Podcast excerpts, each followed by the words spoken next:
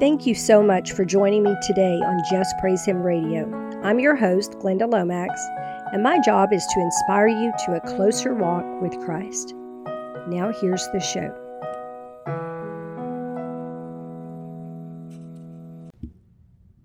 Hello, believers. Welcome to the Just Praise Him radio program. I'm your host, Glenda Lomax, and the title of my message today is Soul Winning 101 When You Are Not an Evangelist because y'all know I'm not an evangelist, right? If you've ever been around an evangelist, everything that comes out of their mouth is either about Jesus or it's one of the soul winning scriptures, you know, salvation scriptures. I am not that person. Not to say I don't talk about Jesus, because I talk about Jesus a lot. So I always wanted to win more souls, but here lately, that desire has really, really increased in me. I guess because of the time we live in and I just want to win souls. I wanted to lead people into the kingdom of God. I'm like, Lord, how do I do this if I'm not an evangelist? And so I started studying it and I thought, you know, this would be a good thing to talk about because probably some of y'all feel the same way and you're probably not evangelists either. And so I started studying and he just started showing me things. And tonight, this is actually June 8th. This is actually uh, the wee hours of Thursday morning on June 8th. And I started just adding things to my notes, and the whole rest of the message just came in a download. It's like, alrighty then. And so I wanted to go ahead and record it while it's on my heart, even though y'all won't hear it until next week.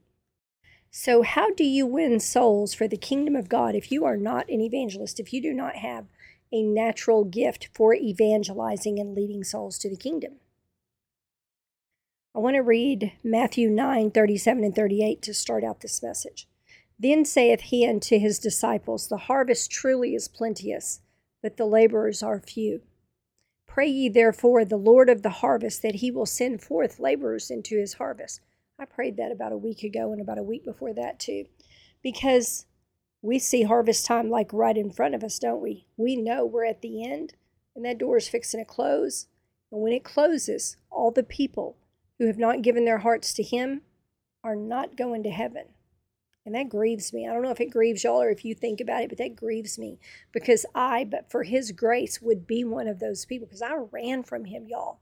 I ran. I'm going to tell you that story in a minute. God cares about lost souls like He cared about you and He cared about me. All those people out there walking in darkness, thinking they know truth and they don't thinking they found the answer and they haven't. Those who long for peace but never find it. Those that are bound up in sins that torment them, unable to get free. God loves them and his heart breaks that they are not his and not in his family. More than anything else, God cares about souls. He knows the fate of those who do not find him in time. He can see ahead of them to what will happen how would you feel if you had a child who, let's say, got hard into drugs and the drug lifestyle, and you knew, you knew the destruction and torment that lay ahead of them, and all you could do was watch helplessly as it took place? That is how he feels because he can see hell and he can see the people being tormented and he can see the future. So he knows exactly what your torments or my torments would have been if we went to hell or if we turned our backs on him and went to hell if we denied him later. To quote Max Stiles, the fear of man is the number one roadblock to evangelism. We are afraid of people's reactions, aren't we? Let's face it, it feels awkward to talk about our faith to non believers. It does. Just like when people tried to talk to us about their faith and we were on the other side, it, they felt awkward too. We know we should. We want to. We want to evangelize. But then there's the problem of how do we do it? If we don't have that gift naturally, how do you talk to somebody about Jesus and lead them to Him? How do we help someone who has never believed in our wonderful Jesus to find Him? How do we explain what He is offering them in a way that they can both understand and see the beauty of it? How do we explain it so that they can make the single most important decision they will ever make. How do we explain our amazing shepherd, someone they cannot see, in a way so as to help them accept and not reject Him. I was one of those people that ran from God, and I ran hard, y'all. I am not even playing when I say that. My eldest sister, Judy, may she rest in peace, and my sweet southern mama, may she rest in peace, were the ones who most often tried to preach to me, and I was like, don't talk to me about the Jesus stuff. That was literally what I said to them, y'all. And I have a lot of respect for my mom, and I had a lot of respect for my sister, too. The truth is, Jesus was everything I was out in the world desperately searching for, but I did not know that. I was under the impression that he was a tough judge with a big gavel overseeing the Big Ten, ready to smack me hard when I missed it. That could not have been further from the truth. If you think that about God and you're not saved, please don't think he's like that. That's not anything about what he's like, not at all. I would have been willing to hear about the Jesus I know now, the one that helped me pay bills, the one who healed me when I was sick, the one who comforted me on those dark nights after the stroke when I was so afraid and I was alone. I thought I needed a husband for all that. I did not. I needed him. He does all of that, all of it. And he's on call too. He's there 24 7. Or as my Uncle Bob calls them, 724s. he's there 724s. I love that he says that. That's so funny. So, when you witness, if you get a negative response, this may be why. No one that witnessed to me ever asked me what my opinion of Jesus was before they started preaching. And God bless them for trying because I had to be the most lost, wayward person in our entire family. I get that they loved me and wanted better for me than working two jobs to feed my children and partying every weekend thinking I was having fun. I did not know Jesus wanted to carry that load for me. I didn't know. I would have run to him. I mean, I would have run. Y'all, I would have looked like a track star in a sprint race, okay, running towards him. I would have knocked him down. I would have run so fast. They could see he was what I needed, but I could not see anything I wanted because I was looking through a very defiled filter, a very prejudiced filter. So, if you know someone who is really struggling with life, with finances, with their health, or just with staying sane, that's somebody you might be able to talk to about Jesus if you approach them gently enough and with an attitude that you want to help. And by the way, I've been wanting to do a show on evangelizing for quite some time. And I've just been doing shows on other things because I wasn't sure how to talk about this not being a person with that gift. So I just wanted to tell y'all that. I think the main thing you have to do with an unbeliever is approach it very gently and be willing to stop talking when you need to stop talking. The biggest mistake most people make is they don't stop talking when they should. Another thing, and God bless my mama, she was determined to see me say, she was determined I was getting in the ark, okay? When she went into the care home, one of her roommates told me that that was what she talked about more than anything else that I had gotten saved and given my life to the Lord and I was living for the Lord because God knows she waited a long time to see that. She knew she had seen a miracle when I got in the boat, and she knew she was one of the main people who prayed me into his kingdom. She never stopped. And my mama's gift was intercession. And she asked me one time why she was not able to lead me to the Lord. And I think I told her it was easier for me to receive him through somebody who did not know me well. But one thing I remember is she would always quote scriptures to me when she would try to get me saved. And I finally told her one day before I was saved, I said, Mom, you're quoting to me from a Bible you believe in, but I don't. So the scripture, she was saying, Well, the Bible says this. And I was saying, But I don't believe the Bible. So it doesn't matter to me what it says. And she didn't understand that because, of course, she believed it all like I do now. She knew the word of God was truth and she expected me to receive it, but an unbeliever doesn't have that belief in the word yet. So you're barking up the wrong tree if you use that. That's what I'm saying. So it helps if you can resist shoving scripture down their throat. Okay. What does help is if you know a situation in their life they are struggling with and you know what the word says about that, if it is something that will comfort them or encourage them and not condemn them, that will help. Like if somebody's struggling with drug addiction, you know, you can tell them very gently, you know, he who the Son sets free is free indeed. So Jesus is able to set you free from that addiction, but you have to ask him. You could say something like that and then just turn and walk away. That's the whole conversation right there. You don't argue with them, you don't have to quote anything else. Be willing to just say a little and plant the seed and then walk away, okay? If you want them to receive what you are saying, it's like when you're going to feed your little toddler spinach. You have to present it in a light where they will open up to it. I'm going to tell y'all a story. My older brother, Jerry, was the single most impossible person in our family to witness to. He was worse than me. He was way worse than me. You had not seen stubborn till you saw his approach. He literally had a standing rule, everybody in the family knows about it, had a standing rule that anyone who even started talking about God in his house would be asked to leave. I cannot make this up, y'all. I can't make this up. And back when he started that rule, I was not saved either. But he did not want to hear it. He never said why, but I think, knowing him, because I grew up with him, I think he just wanted to do what he wanted to do, and he did not want any biblical commentary on it. He wanted to do what he wanted to do. Anyway, a couple of decades after I got saved, and I, when I moved back to Princeton, my son and I went out to his place. And I cannot remember what we were doing. It seems like he was driving us around, showing us something on his land or showing us how big it was. I don't know, something. He had this big rural piece of property in Blue Ridge, which is just outside of Princeton. And he was talking about not having enough money. Jerry really, really struggled with money. And I saw my chance. So I casually, and, I, and it was casual, I didn't force it, mentioned the time I owed a whole bunch of tax money and I prayed for the Lord to bring me $14,000 so I could pay him because I had no way to get that kind of money. And when the IRS is breathing down your neck, you don't want them to breathe long because they will go after your, they will freeze your checking account. And they will, if you have a paycheck coming in, they will take your paycheck, you won't get it. And they will freeze that account until they have collected the entire 14000 or however much you owe them. My friend John Morgan went through that one time. Y'all, that is not funny. They don't play. If you owe them money, they will get their money and I did not want to owe them money.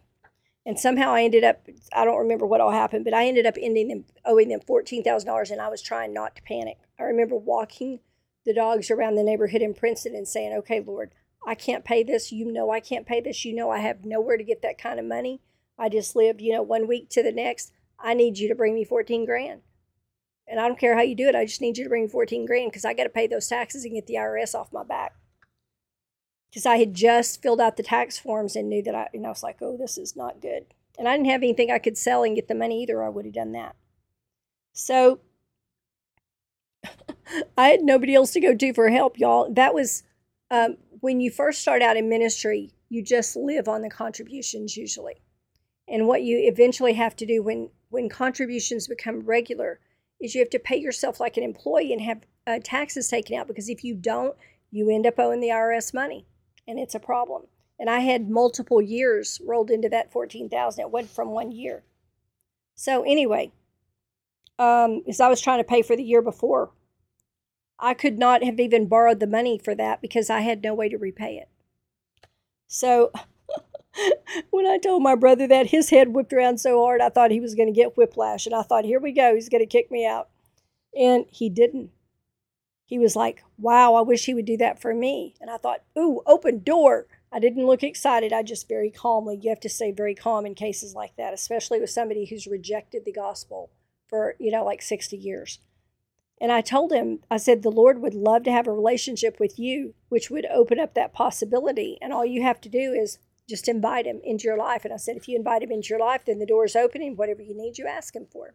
All he wants is for you to believe in him and let him love you.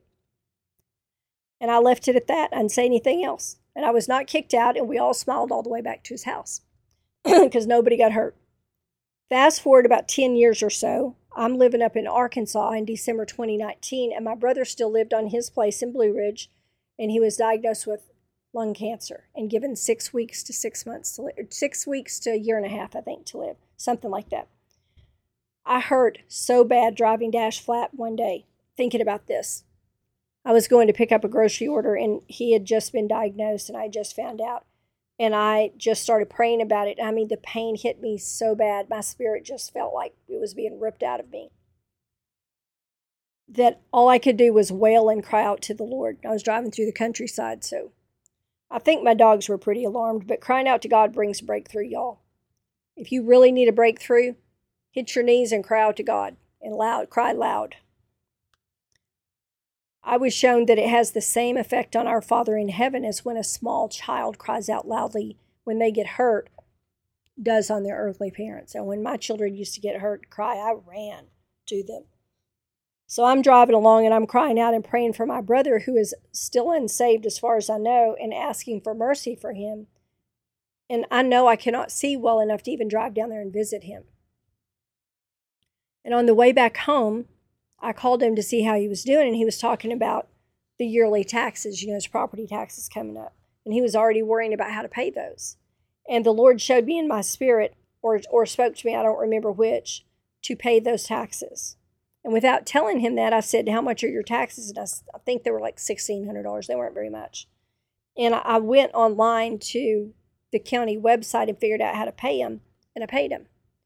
And then when I talked to him, because I was talking to him two or three times a day, and then when I talked to him next, I told him, I said, Hey, the Lord directed your taxes to be paid, your property taxes are paid. Uh, he paid him for you. And he said, What did he do that for? And I said, Because he loves you and he did not want you to sit there in that bed worrying about your taxes. I said, He loves you, Jerry. He's always loved you. And he said something like, Tell him thank you. And I said, You can just tell him that, and he would be very happy to hear from you because he really hasn't before now. So just tell him thank you. And he said, Thank you. So he was so amazed by the fact that the Lord would help him pay his bills. I did not feel that I was supposed to say anything else right then, so I didn't. I didn't say anything. The most important part of witnessing is knowing when to shut up, y'all, and knowing what not to say. That is the hardest part. You have to be very sensitive to the Spirit of God. You're better to say too little than too much. Because somebody like him, who's always had a hard heart, is real easy to get them to just shut down. Like I used to be, I was real hard hearted and running from God. It wouldn't take much to make me shut down and just run because I was so used to people trying to cram it down my throat. If they just talked to me about how he helped you and how what a wonderful friend he is and some things like that, I would have received it. But you know, people the people that witnessed to me didn't have any training and they didn't know how to do it. I've never had any training on it either. So, anyway, I didn't say anything else. But I knew my brother well enough to know that he would think about that every day, that God brought me that much money through somebody I've never heard of before to pay those taxes because I asked for help. Money was his biggest problem and had been for, I guess, his whole life. He and his wife barely skated by, him doing odd jobs because he could not work hardly at all anymore. And I didn't know that. I found out later his knees had gotten so bad he could barely work at all. But he had had finally reached retirement age and he had filed for Social Security. And his wife told me later he was over the moon that he was going to get like $800 a month from Social Security. That was a lot of money to him. And he was so looking forward to less worry and he wanted to just have some time he could spend with her as they were growing old. And he was just not able to work anymore. But he kept trying because they had to pay bills and she didn't work. She had worked off and on, but she didn't work then. He died just weeks after they told him that he had so many weeks to live. The cancer had already spread to his brain, and before they were going to operate on it, but before they could operate and remove it, it got him. His body was just not strong enough to fight it off. I was so sad that that happened. And his wife was just devastated. They had they had the kind of love that you read about in fairy tales. They had the kind that all the rest of us spend our lives looking for. My sister Shirley and her husband had that, and my brother and his wife had it. And it's an awesome thing to see. One of our cousins told me later that he had the privilege of visiting my brother in the hospital and leading him to the Lord. Now, he did have the gift of evangelism, and he was a preacher. And I come from a long line of preachers on both sides of the family, y'all. And I was so happy to hear that. I would have loved to do it like my mom and sister would have loved to have lead, to have led me, but we have to let the Lord do it His way. He knows who they will receive it through. He alone knows who has the witness that the person you want to see saved will listen to and what form it needs to come in. He alone can roll back the stones of unbelief from those hard hearts. I never stopped to think that money would witness to my brother that much, that God paying a bill for him would mean that to him, but God knew it. I believe it was Mother Teresa who said, Some people are so hungry, the only way they can receive Jesus is through a piece of bread. If you really want to win souls, pray first. Pray for the Lord to open their hearts. Pray to be led to witness in a way they can receive Him. Y'all have heard me tell the story before. It was a 15 or 16 year old girl who led me to God. And it was the joy and the peace in her life that made me say yes because I saw that and I didn't have it and I wanted it. And there was no amount of whiskey that was going to get it for me. Can I just tell you that? I was a bourbon drinker. There was no amount of bourbon that was going to get me the peace and the joy she had. And I was like, man, I want that. I watched her. I was so intrigued because I'd never seen that before. And all, I mean, she was conducted herself all the time as a Christian, but she was friendly and she was nice. And one day she came over to my because she was friends with my son. She came over to our apartment in Chickasha, Oklahoma, and I was laying out playing cards. I was going to read my fortune with playing cards on the dining room table, and so I was laying out the cards. She goes, "What are you doing?" And I said, "I'm going to read my fortune," because I used to I used to play with tarot, tarot cards when I was in New Age, and she goes, "You know that's wrong, right?" And I said, "Well, I know the Bible you read says it's wrong. That's what you mean. She said, okay, just wanted to be sure. And she just bounced off, happy as she could be. She did not get offended at what I said, that I rejected it. And she did not say anything else. She said that and she walked away, still smiling. And I watched her walk away and I thought, wow, look at that. I mean, I respected her. My respect grew for her by 10,000 times when she did that because she didn't try to force it on me. And because she didn't try to force her beliefs on me, my ears stayed open and my heart stayed open to whatever she said because I didn't have to be on the defense. I did not have to be defensive every time she came around me because she wasn't trying to force anything on me. She was kind of just informing me. And I'm okay with that. I'm always up to learning stuff, you know? So, yeah, okay. So, pray to be led to witness in a way they can receive Him. Pray Speak when it's time, but only say what he leads you to say, then stop talking. Many people ruin their witness by not shutting up when they need to. It is not your job to force them to believe, it is your job to present to them and then do nothing else. It's their job to believe it, it's his job to stir their hearts to receive it. It is only your job to just present it to them in a way that they can receive it. You don't have to do the whole job, He has other people. My brother had heard about the Lord. He needed to see him move in a in his life in a tangible way, and his taxes getting paid did that. If I had ever realized that he needed to see Jesus through generosity, we would have been paying taxes a lot earlier, y'all. Can I just tell you that? I planted, our cousin watered, and his soul came into the kingdom. And he died not long after that. You can see the same results if you will allow yourself to be led by the Spirit of God. He sees their hearts, He knows what they need, and He knows why they don't believe. He knew with me what I thought about Jesus, and He knew that it was wrong. I had a wrong impression, but nobody else knew that. He knew it. He is the only one that can lead you in a way that you can win those souls, especially the really hard to get ones. And those, can you imagine how many angels danced for joy that day? Because it had to be a lot.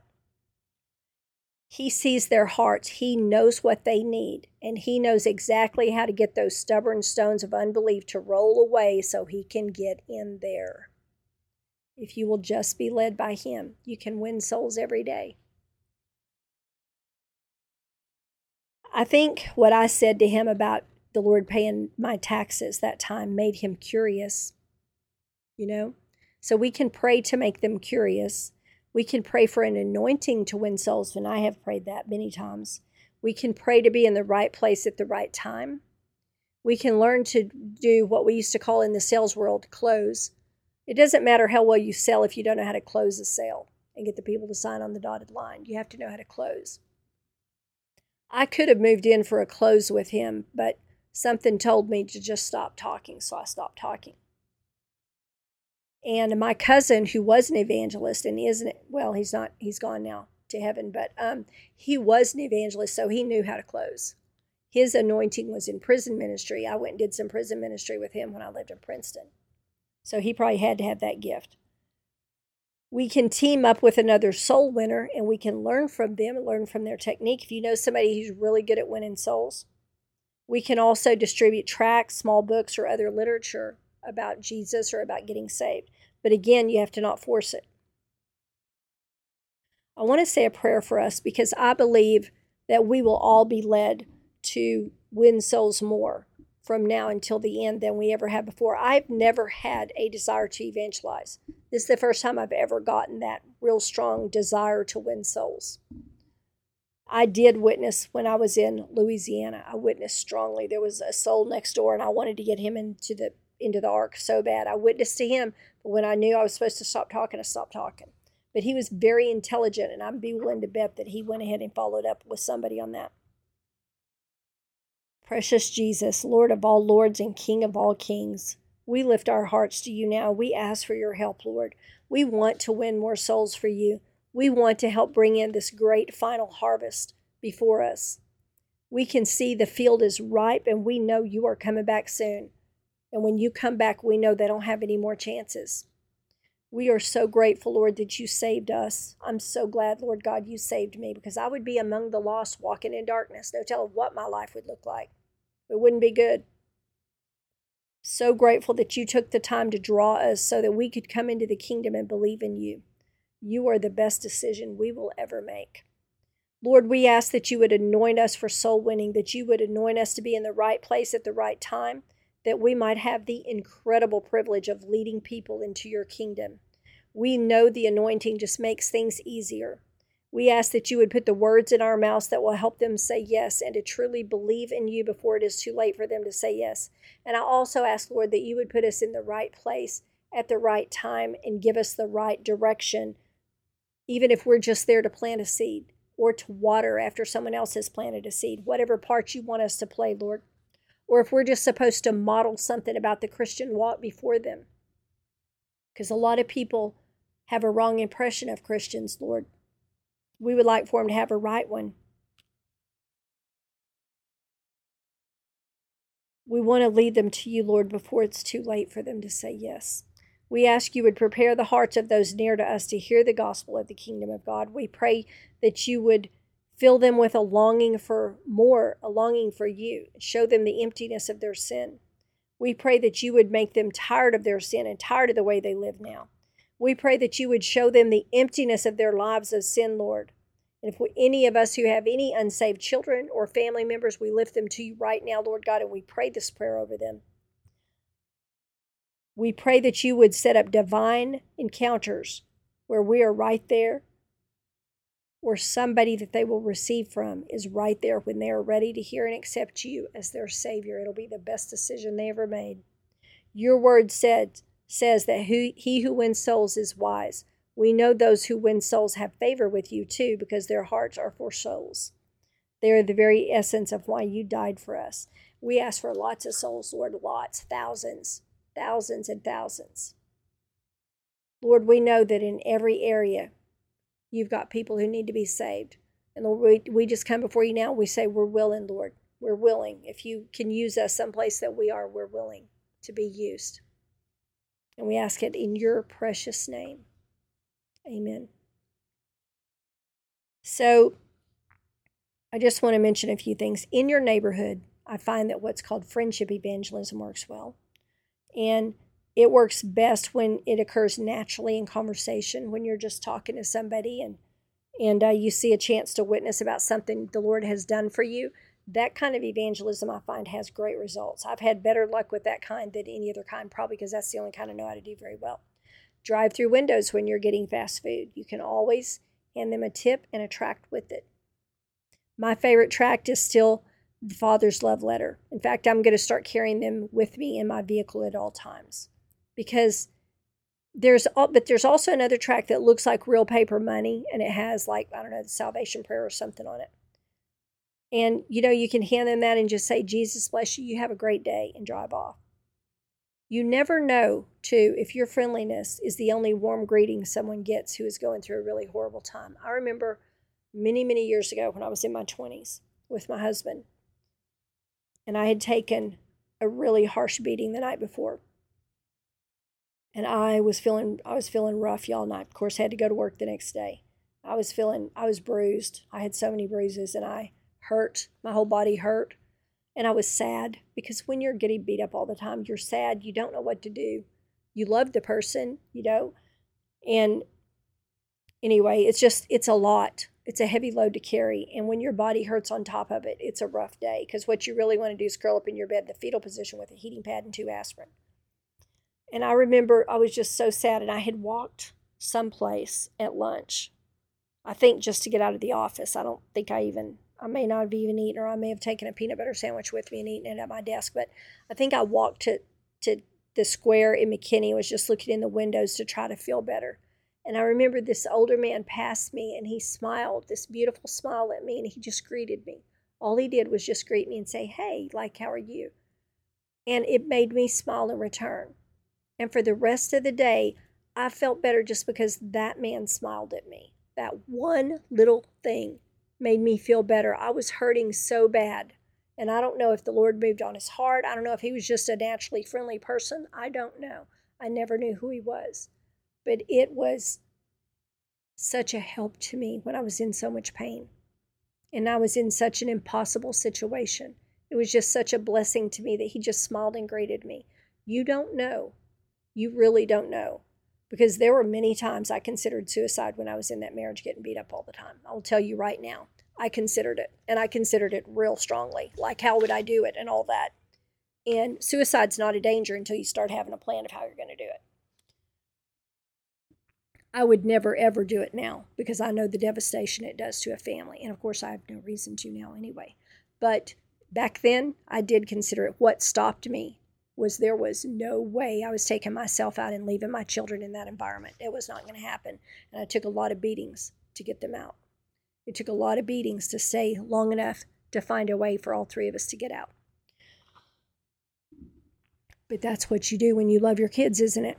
So that man's greeting that day and his friendly smile, he just looked me right in the eye and just smiled and was so nice.